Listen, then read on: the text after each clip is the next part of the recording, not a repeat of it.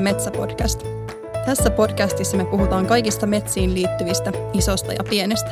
Mun nimi on Inka Musta ja vastaan kansainvälisistä metsäasioista. Ja minä olen Timo Lehesvirta ja vastaan kestävän metsätalouden kehittämisestä.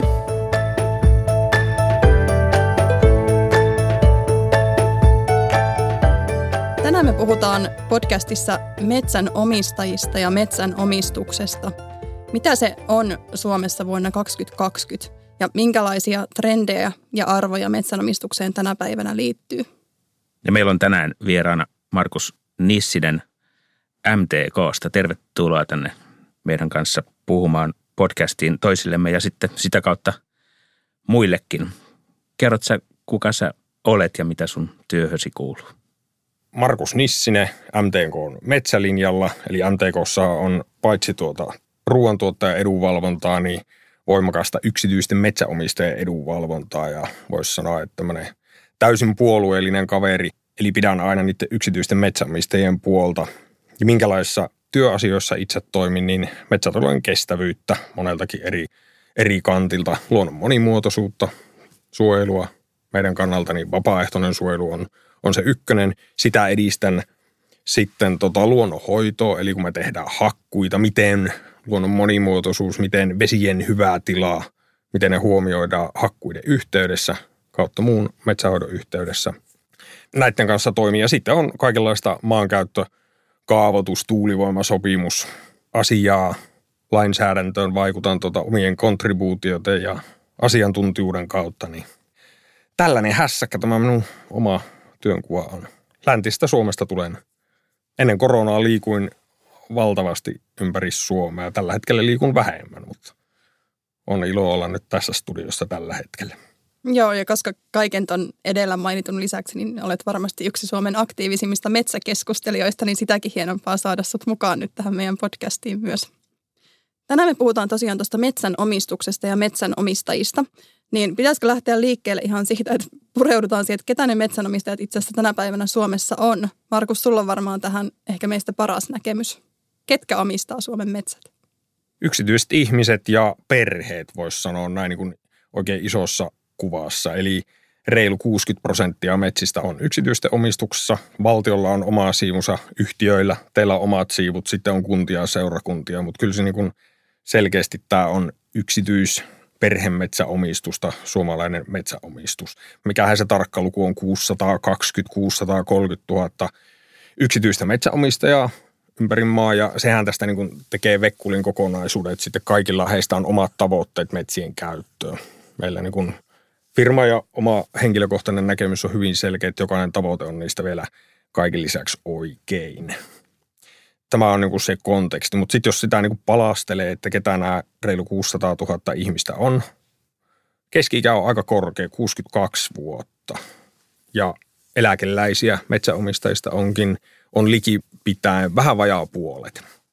Sitten kaikki varmaan ajattelee, että se on tota, niin kuin maanviljelijä, on keskimääräinen metsäomistaja tänä päivänä Suomessa, mutta ei. Alle 10 prosenttia on tämmöisiä niin kuin perinteisiä viljelijää metsäomistajia.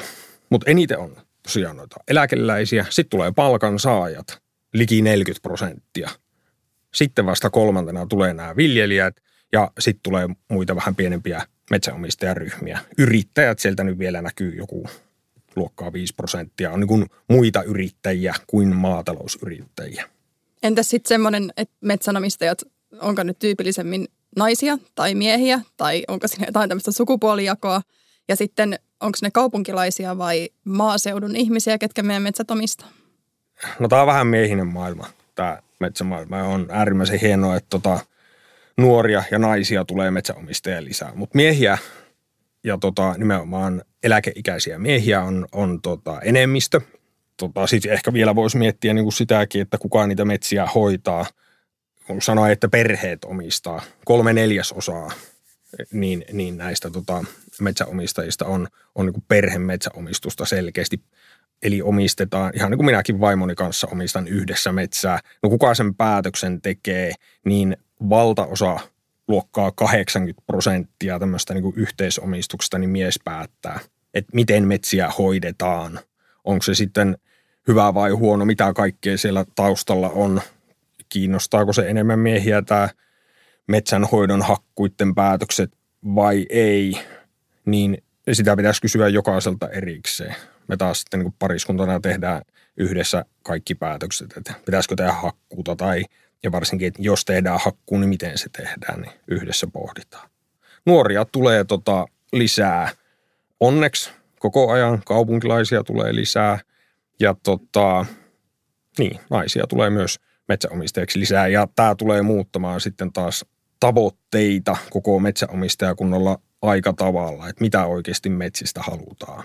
Mutta onko tämä tavallaan, mun mielestä jo kauan aikaa sitten käytiin tätä samaa keskustelua, että metsänomistajakunta monipuolistuu profiilin osalta, niin kuin nyt on ilmeisesti myös tapahtunut, mutta jos siellä on edelleen niin kuin eläkeläismiehet niin kuin suurena enemmistönä, niin, niin onko tämä ollut sitten lopulta kuitenkaan ennakoitu tämä, tämä muutos, että vaikkakin on nyt niin, että ihan jokainen metsänomistaja ei sen aamulypsyn mm. jälkeen lähde sitten männikön ensiharvennuksen, että heitä on nyt vähemmän kuin aikaisemmin.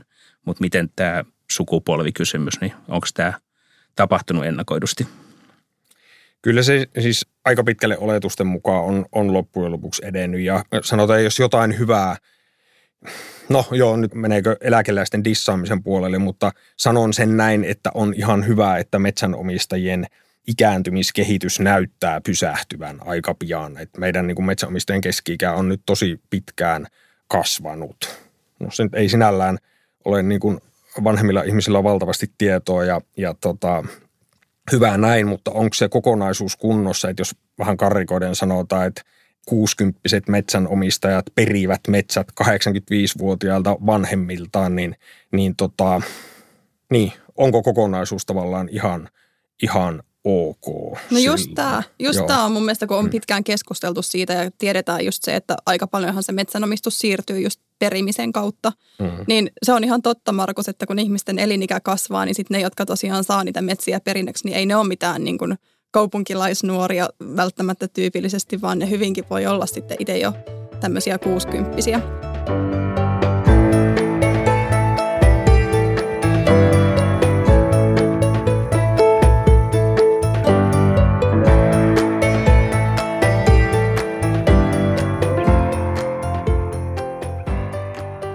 Tästä ehkä voisi päästä varmaan sitten tähän, että niin kuin viittasitkin Markus tuossa just siihen, että minkälaisia arvoja ja tavoitteita niillä metsänomistajilla on. Ja nythän tässä ihan itse asiassa vastikään julkistettiin tämmöinen metsänomistaja 2020-tutkimus, jossa nimenomaan selvitettiin, selvitettiin näitä kysymyksiä, niin minkälaisia tärkeimpiä havaintoja sieltä nousi esille tai trendejä? Joo, no siellä tuli vähän yllätyksiäkin, että tota, ensinnäkin on, on niin neljää jaotellut tämmöinen valtava – Metsäomistaja 2020-tutkimus on, sanotaan parikymmentä vuotta on seurattu, että miten korkealta tutkimukselliselta tasolta, miten metsäomistus muuttuu, mitkä on metsäomistajien tavoitteet sille omalle metsänomistukselleen, niin siellä on semmoinen niin nelikenttä tai neljä isoa metsänomistajatyyppiä on tavallaan eroteltu. Monitavoitteiset virkistyskäyttäjät ja sitten selkeästi niin kuin talouslähtöiset että talous luo turvaa ja myydään puuta ja tota, rahaa liikkuu. Sitten on tämmöiset niin metsässä tekevät, touhuavat. Mä olen varmaan itse jotain tota, että niin kuin mikä sen niin hienompaa seniläistä rauhaa ei voi saavuttaa, kun pari tankillista raivaussahalla käy huruttamassa ja sitten vaipuu syvään itseensä. Onko se hyvä asia vai ei, mutta mulle itselleni se on – on tosi hyvä. Mutta tietysti sitten semmoinen luokkaa joka kymmenes metsäomistaja ei myöskään tiedä, mitä hän metsiltään haluaa. He on, he on tota epätietoiset. Mutta nämä olisi niinku sen metsäomistaja 2020 tutkimuksen metsänomistajatyypit. Ja sitten sanoin sitä yllätyksestä, niin mä oon varmaan niinku, tai minulle, mä luulen, että koko metsäsektorille ja ehkä niinku mullekin ympäröivälle maailmalle hienoinen yllätys oli tämä, että monikäyttö virkistystä, luontoarvoja, vaikka maisemaa tai vaikka lahopuuta arvostavat, metsäluonnon monimuotoisuutta erityisesti arvostavat metsäomistajat on ollut oletus, että heidän määrähän nyt tulee niin kuin rutkasti kasvamaan, niin ei. Monikäyttömetsäomistajat, monitavoitteiset, heidän määrä on itse asiassa tullut parikin tutkimusta jo alaspäin. Ja sitten tämä niin kuin taloudellinen turva – Eli hakkuuthan sen käytännössä käynnistää hirveän pitkälle. Miten sä saat metistä tänä päivänä niin kuin ylivoimasti eniten rahaa on tekemällä hakkuun, myymällä puuta, niin tämä talouslähtöiset kaverit, heidän lukumäärä on noussut. Ja sitten vielä se, että ketkä puuta myy, niin ne on itse asiassa ne nuoret, nuoret tyypit. Kaikki nuoret tyypit tahtoo olla jotakin, mutta et ketä nämä nuoret on? Metsäomistajakentässä sanoo alle 45-vuotiaita. Tuossa kyselytutkimuksessa en, en itse kyseenalaista hmm. sitä, että mitä siinä on kysytty, mutta mulla tulee mieleen se, että se helposti sitten jakaa aika perinteisesti siinä kysymyksen asettelussa niin kuin vaihtoehtoja. Luodaan vaihtoehtoja taloudellisen hyvän ja, ja ympäristön hyvän tai monikäytön välille, kun taas itse yhä useammin koen ja haluan nähdä, että siinä niin kuin on hyvin paljon yhteensovitettavaa ja puhutaan lopulta samasta asiasta. Että enemmän sitten niin, kuin niin, että millä aikavälillä kotiutetaan mitäkin metsän tuottamaa hyvää, niin koet sä, että sun työssä tai MTK-roolina on neuvonnan tai muun toiminnan kautta sitten ylläpitää ja kehittää metsänomistajien valveutuneisuutta näissä asioissa ja, ja millä tavalla sitten monimuotoisuus puutuotanto voidaan vaikka nyt tässä muut, joka tapauksessa muuttuvassa ilmastossa esimerkiksi ottaa huomioon ja yhteensovittaa, niin onko tämä sun työtä vai, vai tekeekö se joku muu vai mm. tekeekö sitä kukaan? niin justikin lievät paine painaa hartioita. Miksei MTK tee niin, mitään? Ja iltaan mennessä vielä. Niin joo, mm. aivan joo. Valmis toimintamalli. Jos me perustetaan työryhmä tätä varten, niin ensi viikolla. No hei, tota, niin kuin sanoin alkuun, niin metsäomistajien ne kaikki tavoitteet on oikein ja se, mitä me tehdään, niin pyritään selkeästi laajentamaan myös tai vaikuttamaan siihen, että metsäomistajilla olisi useampia kanavia esimerkiksi siihen taloudellisen tuoton saamiseen. Nythän meillä on se puukauppa, mistä jo puhuttiin. Luontoarvoja on voinut myydä esimerkiksi upean metsäohjelman kautta jo vuodesta 2008 alkaen ja sitä sen tota, kokeiluhankkeessa sitä ennenkin. Sanoit muuttuva ilmaston No, jos, tai sanotaanpas näin, että jos ilmastonmuutos on aikamme yksi ehdottomasti suurimpia ongelmia, ja kunhan me saadaan ne fossiilipäästöt alas, se on niin kuin se tärkein. Unohtuu meillä tässä ilmastokeskustelussa aika usein 90 pinnaa ilmastonmuutoksesta johtuu fossiilipäästöistä, eli päästöt alas. Mutta sitten se hyvä puoli, eli metsät on osa ratkaisua, ja niin julkisessa keskustelussa tämä vähän hämärtyy, että nyt jos tänä vuonna hakkaamme vähän enemmän kuin viime vuonna – niin sitten tämä niin kuin homma kusee ihan kokonaan. No näinhän se ei mene. Meillä hiilinielu säilyy, eli meidän metsävarat tulee kaikilla hakkuuarvioilla, niin tästä eteenpäin säilymään. Metsävarat tulevat toisin sanoen kasvamaan. Ja tota, sitten kun metsäomistajat tekee hyvää metsänhoitoa, se nielu, metsän kasvu lisääntyy, nielu lisääntyy, pelastaa meidät kaikki. Tämä tota, metsänhoito – kokonaisuus, niin eikö siitäkin kannata sitten yhteiskunnan maksaa? Tavallaan, että tuleeko siihen puukaupan luontoarvojen myymisen rinnalle selkeä tämmöinen niin kuin hiilensidontapalvelu, mutta nimenomaan maailman pitää muuttua metäomistajakentän muutoksen, sitten tietysti tämä ympäröivä yhteiskunnan vaikka ilmastonmuutoksen myötä ja sitten meidän pitää pystyä reagoimaan siihen, että tota, tämä muutos pystyisi selkeästi tuomaan myös metsäomistajalle lisäarvoa, eikä niin kuin tavallaan sitä väärintekijä viittaa niskaa, jos jotain vähän liikaa tällä, tällä hetkellä pyöritään. Mä tiedän vastasinko mä kysymykseen oikeastaan no, ollenkaan. Ainakin, mutta... No, tykkäsin mm. siitä, siitä, mitä tuossa nyt otit esille, just sen, että ei välttämättä tarvi ajatella sieltä niin kuin joko tai. Mm. Että meillä on tämä metsä, missä nyt tämä metsä sitoo hiiltä, sitten täältä otetaan sitä puuta sinne tuotteisiin ja sitten täällä me poimitaan puolukkaa ja täällä toisessa paikassa puhdistetaan vettä tai muuta, vaan – että olisi niin kuin kiva miettiä niitä ratkaisuja, mistä on hyötyä monestakin eri näkökulmasta. Ja varmaan siinä niin kuin myös tässä metsäalalla oli sitten MTK tai metsäteollisuusyritys, niin meillä kaikilla on myöskin roolia tuoda sitä semmoista yhteensovittamisen näkökulmaa myös yhteiskunnalliseen keskusteluun.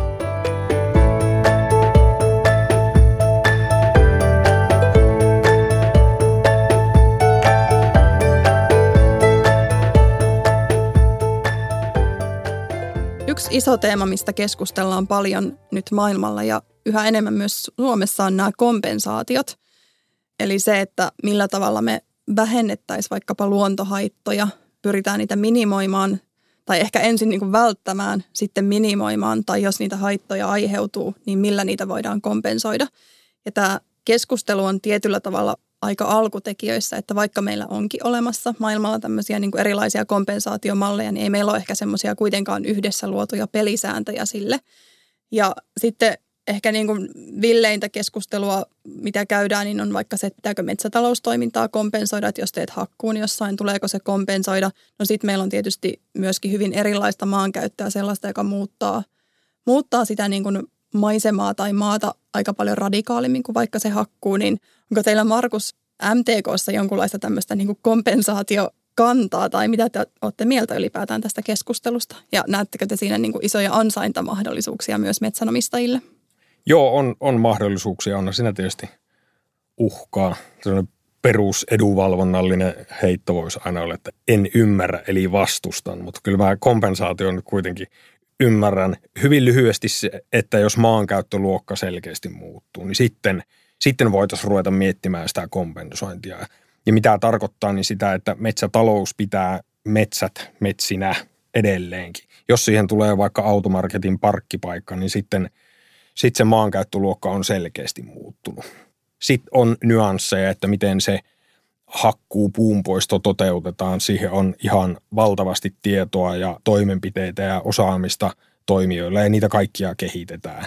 Niin tota, ei kompensointivelvoitetta metsätalouteen. Se on ihan selkeä. Mutta sitten jos joku tota, toimija tekee tämmöisen pysyvän maankäytön muutoksen ja hän haluaa sen tai häntä vaaditaan toimijana kompensoimaan se pysyväisluonteinen luontohaitta, niin silloin tota, metsistähän löytyy sitä elinympäristöä lajeille, mihin voivat siirtyä ja pysyä edelleen elinvoimaisena.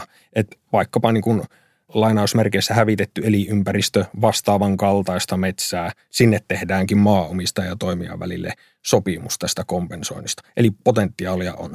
Mm. Mm. Mutta tuleeko se potentiaali siitä, että metsänomistajille tulee niin kuin yhä uudempia ja ihmeellisempiä ansaintakeinoja, jotka sitten on syntynyt jonkun ideasta ilman näitä inkantuomia pelisääntöjä? että kun sä sanoit, että en ymmärrä ja vastustan, niin mä vähän heitän takaisin, mm. että mä ymmärrän jotakin ja vastustan mm. sen takia. Mm. Että kyllä mä oon niin kuin aika huolissani siitä, että koko tämä biotalousrakennelma, että mennään niin kuin mun mielestä aika paljon silleen niin kuin perseedellä puuhun tässä, mm. jos ei me niin kuin hallita sitä kokonaisuutta ja pidetä esimerkiksi siitä puusta raaka-aineena huolta, jonka oli alun perin tarkoitettu korvaamaan näitä fossiilisia – ja sitten jos syntyy niin kuin yhä uudempia ansaintakeinoja metsänomistajille vaikkapa hiiliniiluvaikutuksesta tai puuston vesiensuojeluvaikutuksista tai luonnon monimuotoisuuden ylläpitämisroolista tai ravinnon tuotannosta villiyrttien, sienten ja marjojen näkökulmasta tai maaperän suojelua eroosiolta ja ilmanpuhdistusta ja niin edelleen – on määräaikainen tämä lähetysaika, että lopetan listan siihen. Hmm. Mutta se, meillä on nyt jo niin kuin kymmenkunta keskeistä tämmöistä ei-puupohjasta tuotteistettua metsäekosysteemin palvelua, josta jossakin käydään sitten markkinaa. Ja sitten se kysymys, että miten se puun asema siinä turvataan, joka kuitenkin on se raaka-aine ja ainoa vaihtoehto, että sen asema pitäisi mun mielestä tässä turvata ja olla joku systeemi – mm, olemassa. To, niin, toi on, toi on mun mielestä toinen tosi tärkeä näkökulma ja mikä totta kai kiinnostaa myös näin niin kuin metsätaloustoimijan näkökulmasta. Ja toinen on sitten semmoiset aivan ilmeiset niin kuin järjestelmän tai sen ehkä sen järjestelmän puutteen väärinkäytön riskit. Eli ehkä se ajatus siitä, että, että no minä nyt voin tuhota täällä ihan mitä tahansa, koska kompensoin sen sitten tuolla jossain muualla. Että meillä on kuitenkin niin paljon semmoista ihan täysin korvaamatonta luontoarvoa tai vaikka sitä just kulttuurista arvoa, mitä oikeasti ei voi kompensoida missään muualla. Et siinä on kyllä tosi iso semmoinen niin viherpesuriski ilman niitä yhteisiä pelisääntöjä. Kyllä, allekirjoitan. Tämä jollain tasolla tämä on metsäomistajille enemmän, niin tämä luo ehkä loppujen lopuksi enemmän mahdollisuuksia toimijoille. Tämä voi, voi luoda sitten riskejä ja sittenhän, no kaikki pyörii tietenkin aina rahan ympärillä. Mutta mä jotenkin näen, ihan vaikka se, mistä lähettiin toi Metsäomistaja 2020 tutkimus, mitkä arvot siellä korostuu tavallaan niin kuin uudelleen. Eihän ne, ei ne häipynyt minnekään ole, mutta se on se taloudellinen turva ja mistä se selkeästi tulee, niin puun myynnistä. Ja sitten se, että minkälainen metsäsektori, metsäteollisuus meille on tähän maahan rakentunut ja nostanut koko maan oikein kunnolla suosta useamminkin kerran ja nyt näyttää, että näin tapahtuu jälleen kerran koronan jälkeen. Metsäsektori pärjää paremmin kuin muu, muu yhteiskunta keskimäärin. Ja samalla sitten kun tota puu liikkuu, raha liikkuu, tuotteita tulee, korvataan niitä kestämättömämpiä tuotteita ja siinä samalla niissä talousnetissä voidaan, voidaan tarjota muitakin palveluita, ekosysteemipalveluita. Niin kyllä tämä, mä uskon, että kokonaisuus tulee niin kuin aika pitkälle edelleen sen puun liikkuvuuden ympärillä pyörimään. Mutta tämä on tietysti vain tota yksi näkemys. Markus, muuten tartun tuohon heitit tuossa, että, että miten metsät ehkä nostaa Suomen nyt koronan jälkeen jostain suosta vai alhosta vai mistä sä oikein mm. puhuit, niin, niin onko toi ehkä yksi asia, mikä myös näkyy tuossa metsänomistaja 2020 tutkimuksessa ja sen trendeissä just tämä korona ja sen aiheuttama epävarmuus ja ehkä maailmalla niin kuin tällä hetkellä muutenkin tapahtuu kaikkea aika hullua, mitä ei, ei oltaisi voitu kuvitella pahimmissa painajaisissakaan vielä vaikka kymmenen vuotta tai viiskään vuotta sitten – niin onko se tuonut sitten metsänomistajille lisää tämmöistä niin turvallisuushakuisuutta tähän tämän kaiken hullunmyllyn keskelle? Näin sitä tulosta varmasti voi analysoida, että metsä on pysyvää ja se on semmoinen taloudellinen turva. On se turva tietysti sinne, metsä on kiva mennä virkistymään ja, ja voimaan paremmin, mutta myös se taloudellinen turva siellä, siellä taustalla on. Ehkä vielä sitten tuohon niin kansainvälisiin vaatimuksiin, mitä vaikka EU-tasolta ja vaikka ilmastonmuutoksen tasolta tulee, niin tuleehan sieltä sitten taas aikamoisia riskejä. Käydään keskustelua hiilinieluista, niin ettei tämä vahingossakaan menisi siihen, että metsänsä aikoja sitten hakanneet muut EU-maat, niin lähtevätkin kompensoimaan niitä omia ilmastosyntejään ja hiilinielun olemassa olemattomuutta Suomen metsillä, niin kyllä tämä on niin kansallisellakin tasolla ihan valtava kysymys. Hyvään suuntaan monta fiksua päätöstä on onneksi niin kuin metsäsektori yhdessä saanut hoidettua.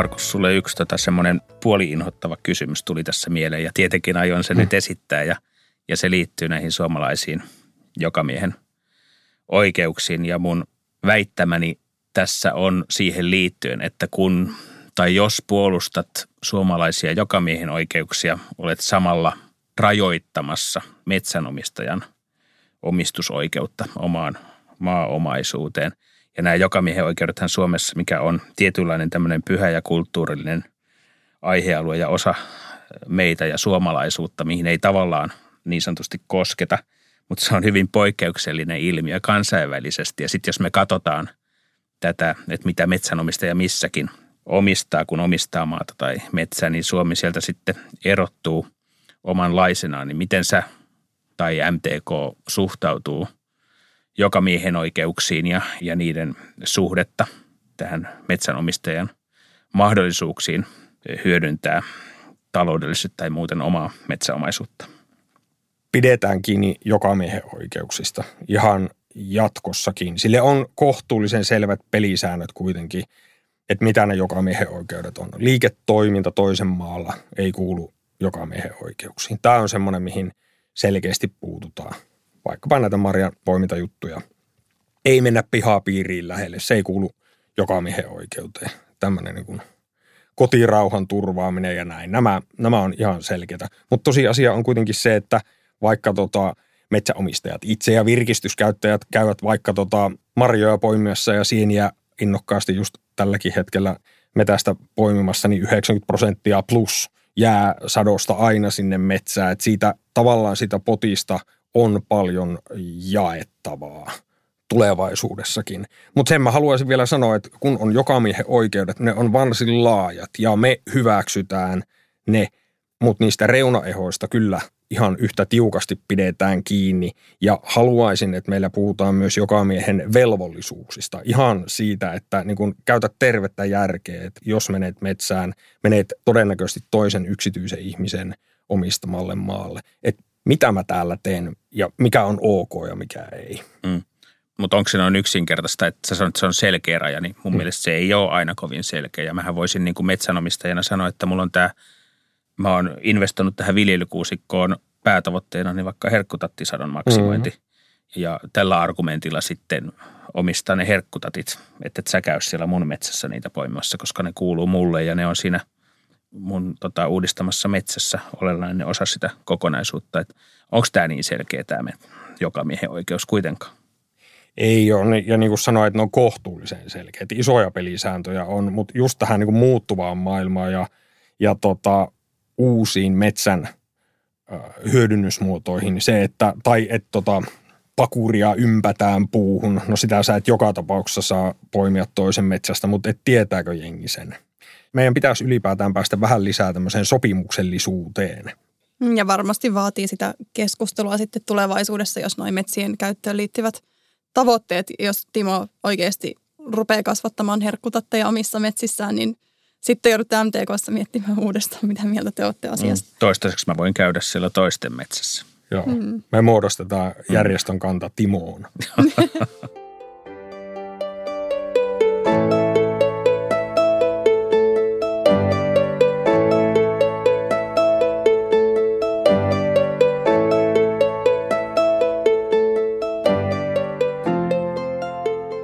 Seuraavaksi taas monen kuulijan suosikkiosuus, eli viikon laji. Ja meillä on nyt sitten vieraat sen esitelleet, niin Markus, yli 20 000 metsälajia, niin minkä valitsit sieltä ja minkä takia? No minä en muistanut tietysti valmistautua tähän tehtävään, mutta spontaanisti valitsen valkohäntäpeuran. Tuommoinen vekkuli vieraslaji, neljä naarasta, yksi uros jäi henkiin laivamatkasta noin 30-luvulla – Laukon kartano Vesilahti Pirkanmaalla. Sinne heidät vietiin ja näiden janttereiden jälkeläisiä on tämä kokonaan noin 120 000 pään populaatio tällä hetkellä. Kasvaa erittäin voimakkaasti niin eteläisessä lounaissa Suomessa ja sitten vaikuttaa aika moneen muuhunkin.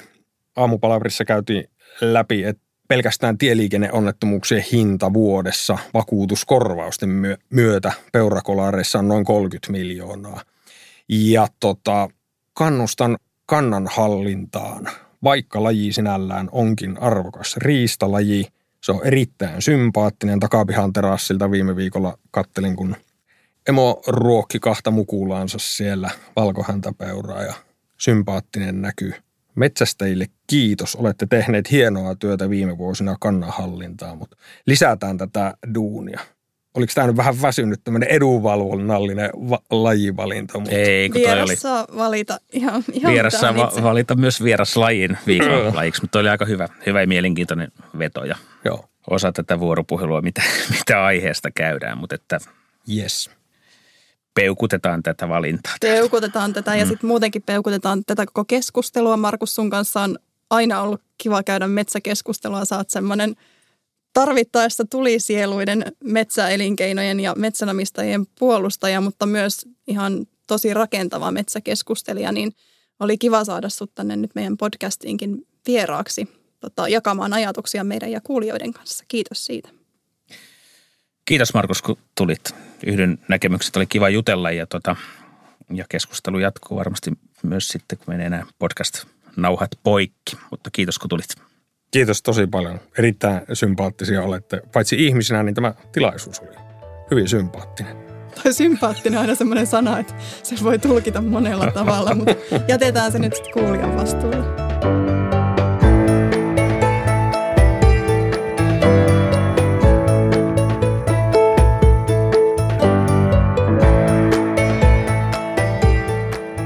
Tämä oli UPM Metsäpodcast. Meillä on sulle pyyntö, jos tykkäsit kuulemastasi, niin kerro myös kaverille.